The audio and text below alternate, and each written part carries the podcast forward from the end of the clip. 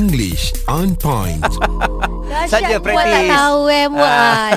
no, I agree. Ah, ah. Uh, pronunciation uh, for the both of you have improved. Ah, has, thank you so sorry, much. has Thank you. improved. Thank you Ah, a lot. Nadia.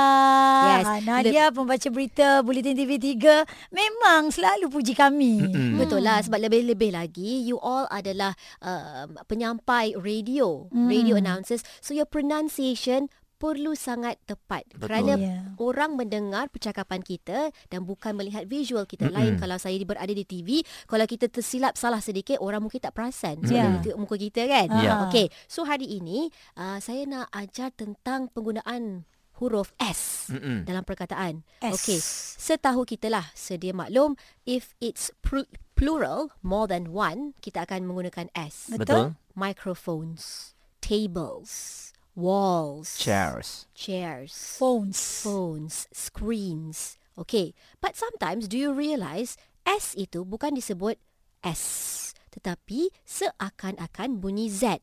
Z. Dia S, tetap S di atas kertas, tetapi disebut sebagai Z. Oh. Okay, not all words are like that. I'll give you some example, okay? Di mana S itu perlu disebut sebagai z. Not really z macam buzzing Hmm, ni.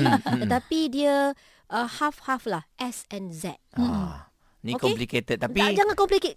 Don't complicate your mind. Oh, okay. Okay. Alright, make it easy. Come on, Muaz. dah dah Come tengok dah on, muka ya. Muaz. Dah, dah kerut dah dahi dia. Okay. So, examples of S yang berbunyi z. Mm-mm. Okay. Jobs. Jobs. Not jobs. Oh, but yeah. jobs. Kalau kita sebut jobs, salah. It's wrong. Wow. It's jobs. Jobs. Dogs. Anjing bunyi dia macam tu. Mhm, Oh, ada S. correct. Kita ni dogs. Ah, Salah. dogs. Maybe Dogs. You, yes. Oh. Any other words that you think Mm. the same rule applies? What Ah. about love? Love dengan S. Cuba Lo- sebut. Loves. Loves. Loves. Loves. Oh, kalau rose. Summer. Rose with or without the S at the end of it, bunyi dia Z. Ah. Rose, rose dan roses. Oh. Is it Hmm. this one untuk semua perkataan-perkataan ataupun perkataan tu memang dah berbunyinya begitu? Dah Atau- berbunyi begitu. Oh, bukan okay. semua. So untuk kita nak tahu, it's good that we listen a lot. We Yeah. listen to our surroundings, listen to what's on the television. Mm-hmm. Dan lama kelamaan, we will get the hang of it. Okay. Hmm. Another one, selain daripada S yang berbunyi Z, mm-hmm. there are also words uh, that end with ES. Ah, yang ni saya selalu confuse. Confused? Ah, confuse sebab kadang-kadang uh, saya akan sebut S tapi sebenarnya contohnya lah kan macam rose. Tapi ada yang sebut roses.